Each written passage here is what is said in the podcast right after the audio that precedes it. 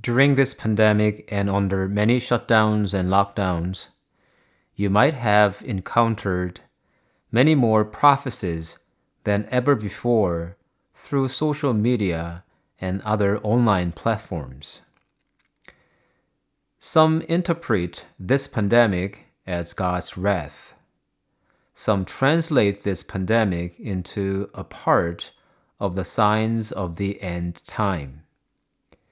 You have probably come across at least a couple of prophecies about the Antichrist or terrible disasters, insurrections, or a mass apostasy in the church.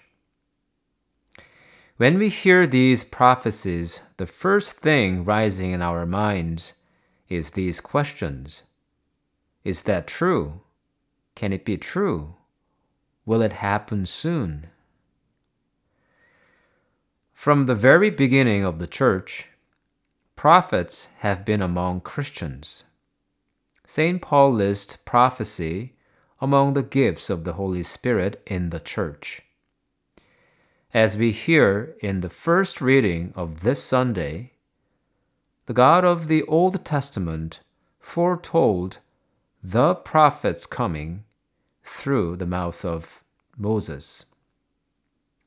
And St. Mark's Gospel presents Jesus as that true prophet in the Gospel.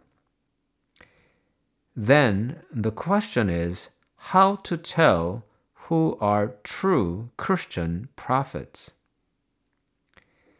The answer hides in Christ Jesus. He is the prophet who reveals God and His will. The reason Christ Jesus is the true prophet comes from His conformity to His Heavenly Father in the knowledge and will. The more closely united to God a prophet is, the more accurately he will deliver God's plan. Precisely because God the Son is in perfect union with God the Father, he is the prophet, the perfect revelation of God. When God the Son became man, he opened a way for us to become like him through his humanity. This is how Christians become prophets. Christian prophets are different from the Old Testament prophets. The Old Testament prophets received visions or voices from heaven or angels. On the other hand, Christian prophets become prophets by joining themselves to Christ Jesus. This joining to Christ often means a life of suffering. Can you find any prophet saint who lived a so called good life? As far as I research, they all lived lives of penance, enduring much suffering. Some of them encountered the Blessed Virgin Mary, and she urged them to actively join the suffering of her son to prevent or prepare for God's impending chastisements. Their conformity to Christ comes first before their prophetic messages. Their unity with Christ reveals how true their prophecies are.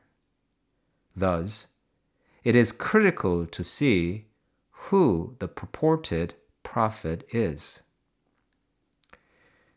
Do we have any prophet saint who specified when or where their prophecies would occur?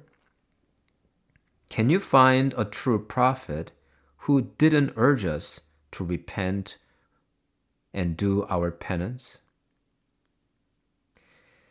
Christian prophets proclaim fundamentally the same message of Christ. It is to live according to the will of the Heavenly Father by repentance and love for others.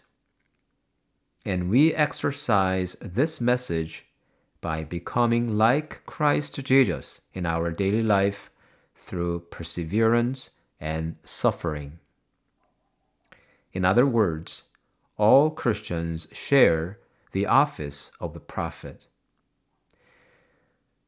Whenever I encounter a credible prophecy, it makes me examine myself, and it admonishes me to conform myself and my life to Christ, not tomorrow or in five years or when another epidemic spreads, but this day.